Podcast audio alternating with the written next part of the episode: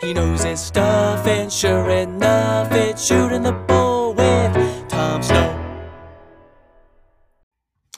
Hi, everybody, and welcome back to Shooting the Bull with Tom Snow. I'm your host, Tom Snow, and we're I'm going to be doing something new with this episode. So I'm going to be re-recording my series of America's Forgotten Wars. As many of you know, that was one of the early podcast episodes that I was doing, or the early podcast series I was doing. And listening to them over again, um, I can tell they were one of my first projects doing a podcast. And I feel like I could have gone into more detail and just kind of done a better job with some of the episodes. So now that I have a little more experience under my belt, I'm going to go back and re record some of these episodes and try to give you a bit more detail about these American, these forgotten wars in American history. All right.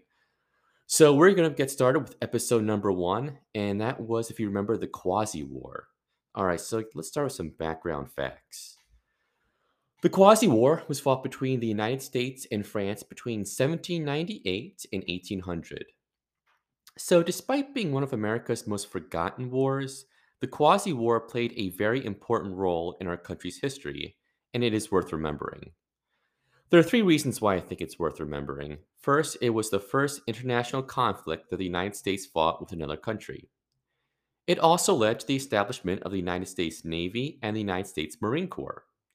Finally, it established a precedent where the President of the United States could authorize military action without actually asking for a declaration of war. There have been only five times in our country's history where the President of the United States had, has asked Congress for a declaration of war. Those were the War of 1812, the Mexican American War, the Spanish American War, World War I, and World War II. Other conflicts, such as the Korean War, the Vietnam War, the Iraqi War, they've been the result of the president basically authorizing military action without asking Congress for a declaration of war. The Quasi War established that precedent, and we're going to learn more about that in this episode. So, the story of the Quasi War basically starts with the end of the American Revolution. So, after the American Revolution, the United States of America completely disbanded its military. It sold off the few remaining warships it had in its navy and disbanded most of the army. It kept a few hundred guys just to kind of protect the um, the frontier from Native Americans and highwaymen and whatnot. But essentially, by the end of the Revolutionary War, the United States did not have a functioning military. And that's because the people of the United States hoped to stay completely isolationist and believed that it would never have to fight another war in its entire history. Now, that sounds kind of naive today, but Americans just thought they could stay out of other people's business and also, they did not want a permanent army or navy. They did not want a professional army or navy, in other words. They thought they could rely 100% on state militias, which were basically citizen soldiers. So, America's pipe dream of internal peace was interrupted when the, when the French Revolution broke out. So, the French Revolution began in 1789, six years after the end of the American Revolution. The French people overthrew their government and beheaded their king and queen, King Louis XVI and Marie Antoinette. At first, most people in America were kind of happy because our former ally, the people who, the country that helped us win the American Revolution, were all of a sudden becoming a republic like ourselves. As the French Revolution progressed, however, it became more violent, as over 16,000 men, women, and children were executed in the streets they were executed by something called a guillotine, which was a device that basically chopped off somebody's head. So it was pretty pretty nasty. Some people in America, including Thomas Jefferson, believed that France was going through a rough patch and needed our support. Others, like Alexander Hamilton, thought the United States should have nothing to do with the French and improve relationships with the English. Things got worse when most of Europe, including Great Britain, declared war on the French. The United States initially thought it could stay out of it. After all, there is an ocean that separates the United States of America and Europe. However, the United States and France had a treaty of alliance that dated back to the American Revolution. The treaty stated that both countries would support each other if one of them was attacked. In other words, if America was attacked by Britain, France would come to the aid of the Americans, and if France was attacked by the British, America would come over on the side of the French. The French ambassador showed the treaty to President Washington, and he expected that the Americans would declare war on Great Britain. Washington, however, showed the treaty to his cabinet and asked for their advice. Hamilton pointed out that the treaty was signed by King Louis XVI, and since he had been executed and his government had been overthrown, the treaty was no longer valid. Washington agreed with this and told that to the French ambassador, amba- French ambassador, excuse me, who was surpri- not surprisingly very upset. He kind of felt like the Americans were stabbing him in the back. Things would continue to get worse from here. In 1794, the Americans signed a trade agreement with the British known as the Jay Treaty, named after Ambassador John Jay. The treaty gave the British favorite na- nation status in the United States, which essentially made them America's number one trading partner. You might be asking, why is America giving Great Britain favorite nation status as opposed to the French? After all, we just fought a Revolutionary War with the British with help from the French. In the eyes of people like Alexander Hamilton and important people in American politics, Great Britain was just a much more stable country than France. France was in the midst of a very violent revolution, while Great Britain was not. Great Britain also just had more demand for American goods than the French. And finally, a lot of people in America wanted to kiss and make up with the British after the Revolutionary War. Remember, people in America and Britain, they a lot of them had friends and family in Britain. Uh, Americans and British spoke the same language, had the same religion, a lot of common beliefs. And most, very few people in America wanted to stay enemies to Great Britain after the Revolution. A lot of them wanted to kind of become back to having a solid relationship with the British and eventually move closer to the British as opposed to the French.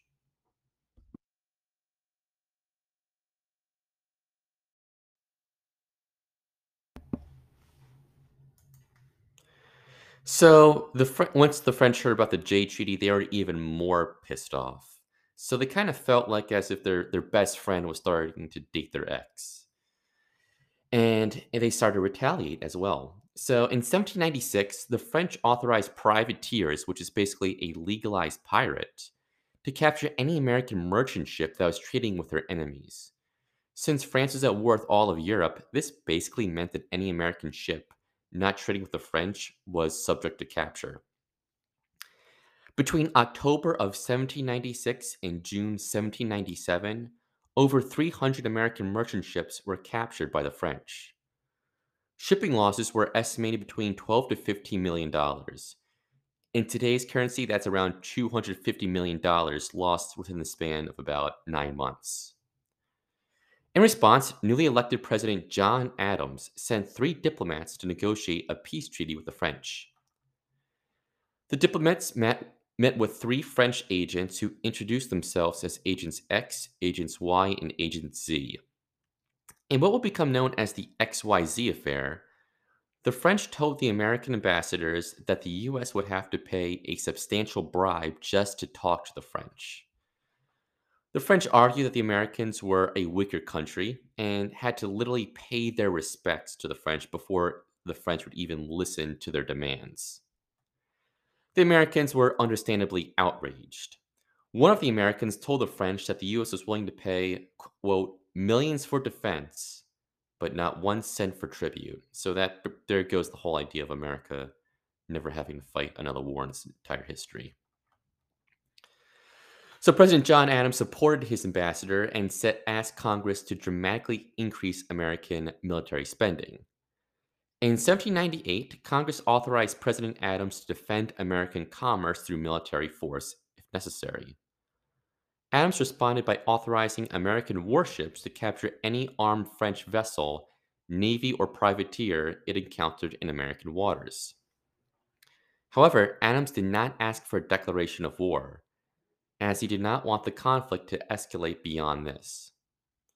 Now, this kind of goes into how this war started a precedent that the president could just authorize military combat without a declaration of war. And here's here's what happened. Adams wanted this to be a defensive war only. His only objective was to protect American merchant ships from French privateers. Fighting a few French, French privateers was a lot different than going to war with all of France. He did not want the French sending troops to invade America or American ships fighting the French in European waters. He hoped that if the Americans stayed on the defensive and did not provoke the French any further, the French would not escalate the conflict either. A lot of people in America argue that the president still needed to ask Congress for a declaration of war to do this.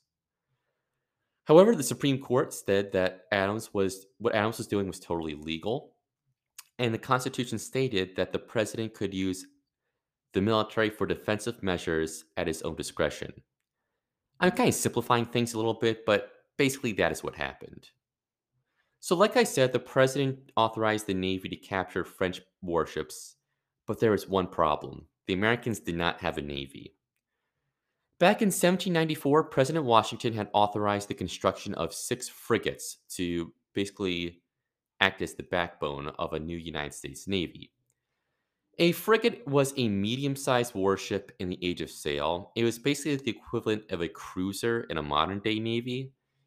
Anyone that is familiar with the game of Battleship, a cruiser is one of the ships with three pegs on it. A frigate was a ship with three masts, um, carried between 20 to 50 guns on one or two decks. If anybody's ever seen the USS Constitution Boston, that is an excellent example of a frigate in the Age of Sail. In fact, the USS Constitution was one of those six frigates that was authorized by George Washington. By 1798, however, none of the six frigates had been completed, and only three of them were near completion. So, three of them were almost ready for launch, and the other three were still being built. To remedy this problem, John Adams established the Department of the Navy and appointed a man by the name of Benjamin Stoddert to act as first Secretary of the Navy. Benjamin Stoddert was a Revolutionary War veteran and had a, and was success, a successful merchant who had experience managing a large fleet of cargo ships, and that made him a pretty good candidate for the position.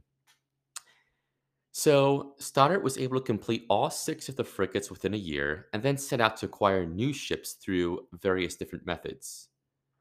The first thing he did, he purchased several merchant ships and converted them into warships. Now, this was good if you needed a warship on the quick, but a merchant ship did not always make a good warship. A merchant ship was designed to carry as many goods from one place to another. They tended to be very slow and kind of very fat, so they can sc- store as many goods as possible. And they were not as strongly built as a warship because they were not designed to take as much cannon damage as a warship. So they, they were a quick fix, but not a permanent fix. He also borrowed many revenue cutters from the Treasury Department. So the revenue cutters were the predecessor of the modern day Coast Guard cutter. They were very small warships. They could probably carry like four or six guns. They were fast. They were designed to capture smugglers or ships that were smuggling illegal cargo into the United States. They were so they had a little bit more of a military purpose than a merchant ship. They were probably pretty good at attacking small French privateers, but they would not be good up against like a, a French naval frigate or something like that.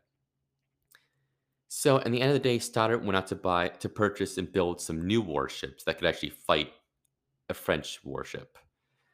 He awarded government contracts to private shipbuilding yards in the United States that built warship actual warships for the U.S. Navy. And he also asked the citizens of cities along the East Coast to build warships for the Navy. This might seem kind of odd, but a lot of people in cities along the East Coast did actually build warships and donated them to the Navy.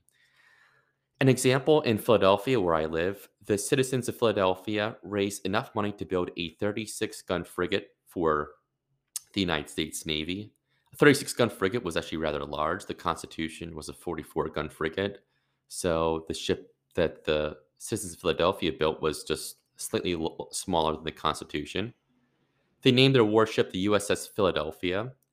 And the reason that they did this is because remember, most of these people living in cities like Philadelphia, New York, and Boston, they were actually merchants, and a lot of them had lost ships to these French privateers. So they thought by raising some money in for building warships for the government, they were in effect buying their own defense and they thought it was a price worth paying.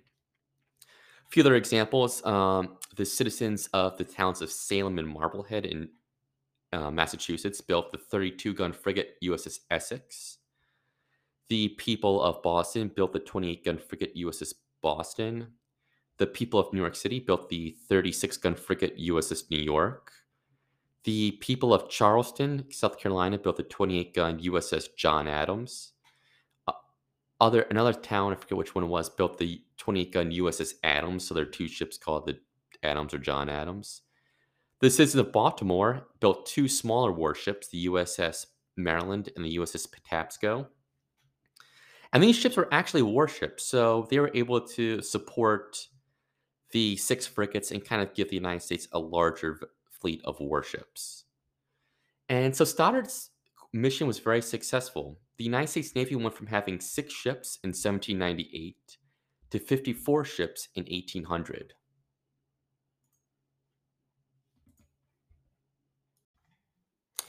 So now that the Americans have some actual warships, the Navy's going to start fighting back. Initially, President Adams wanted Stoddert to have the Navy patrol off the American coast, but Stoddert had other ideas, and he ordered his ship to patrol in the Caribbean. Stoddert knew that most of the French privateers operated out of islands in the Caribbean, and he thought if the Americans attacked the French in their own waters, the French would be put on the defensive and thus unable to send privateers to blockade American ports. This is a good example of a good defense being a good offense. While this might sound like a risky strategy, Stoddert knew that most of the French Navy was too fighting was too busy fighting the British in Europe to offer a lot of support to the French privateers in the Caribbean. And most of the French ships that the Americans would be up against were just privateers and not actual warships. So let me explain what a privateer is. So a privateer, again, is a legalized pirate. They tend to be very small, lightly armed vessels, probably carrying somewhere between like two to four to six guns. They were really good at attacking unarmed merchant ships and plundering cargo. They were not good at fighting an actual warship from a country's navy. Nine times out of ten, if a privateer found an actual warship, they would just simply run away. The crews were also nowhere near as well trained or disciplined as the crew of a naval ship. They did not really practice stuff like gunnery drills or target practice. They would spend their time drinking, gambling, womanizing, basically leisurely stuff. They were not in actual professional fighting units. And this is actually good practice for the American Navy. They were not going up against a powerful navy like the British Navy, like they did in the Revolutionary War. They are going up against a few badly trained French privateers. Between 1798 and 1800s, the American Navy did very well. The Navy captured or sank a total of 86 French privateers while losing only one ship of their own. At the same time, the number of American merchant ships dramatically uh, American the number of American merchant ships captured by the French dramatically decreased. And as the war progressed, the American sailors and Marines became much better at fighting and were better trained and could stand up against let's say, a French warship. So the American Navy is getting really good. Late in the war, however, the French Navy did send a few actual warships to deal with the Americans in the Caribbean. Now, this is going to be a big test for the American Navy, which at this point had never fought the Navy of another country before. In the American Revolution, the American Navy did not do super well. Nearly all the ships it built were either captured or destroyed by the British, and it did not win a single battle without the help of the French. So, most people in other countries, specifically the British and the French, had very low expectations of the American Navy. Many of them thought the Americans were going to get wiped out by the French fleets. However, they would end up being wrong. A good example of this came on February of 1799 when the American frigate Constellation encountered the French frigate Insurgent. The Constellation is one of the first six frigates built by George Washington. The Constellation carried 38 guns, most of which were 24 pounders, meaning it could fire a cannonball that weighed 24 pounds. The Insurgent carried 40 guns, so a few more than the Constellation. However, most of the Insurgent's guns were 12 or 18 pounders, meaning they could fire a cannonball weighing 12 or 18 pounds. The insurgent initially thought the Constellation was a British frigate and ran away. Once it realized the Constellation was an American ship, however, it decided to turn around and engage, thinking the Constellation was going to be a much easier target.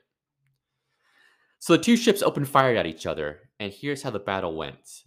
The American sailors aimed for the insurgent's hull, hoping to destroy the ship's guns and kill as much of her crew as possible. The French sailors aimed high. They aimed for the, Amer- the Constellation's mast and sail, hoping to cripple the Constellation. By crippling the Constellations, the, con- the French sailors could sail the insurgent into a position where they could fire into the Constellation, but the Constellation could not fire back at them. However, the American gunnery was much more accurate than the French gunnery, and as a result, the sailors of the Constellation were able to destroy most of the insurgent's guns before the insurgent can really do any significant damage to the Constellation's sails and masts. The French realized, the French captain realized that defeat was inevitable and surrendered his vessel. The insurgent was then repaired and taken into the American Navy as the USS Insurgent. The Constellation's victory over the insurgent was the first time an American ship captured the, an enemy ship of equal force in combat. The Americans actually never really did that in the Revolutionary War, so this is a, a big boost for American morale. The following year, the Constellation encountered another French frigate. This one's called the Vengeance. Let's compare the two ships real quick. As we discussed, the Constellation carried 38 guns, and the Vengeance carried 54 guns. Again, as in the previous battle, most of the Vengeance guns were weaker than the Constellation's cannons. As in the last battle, the French sailors aimed for the Constellation's masts, while the Americans aimed for the Vengeance's cannons and hull.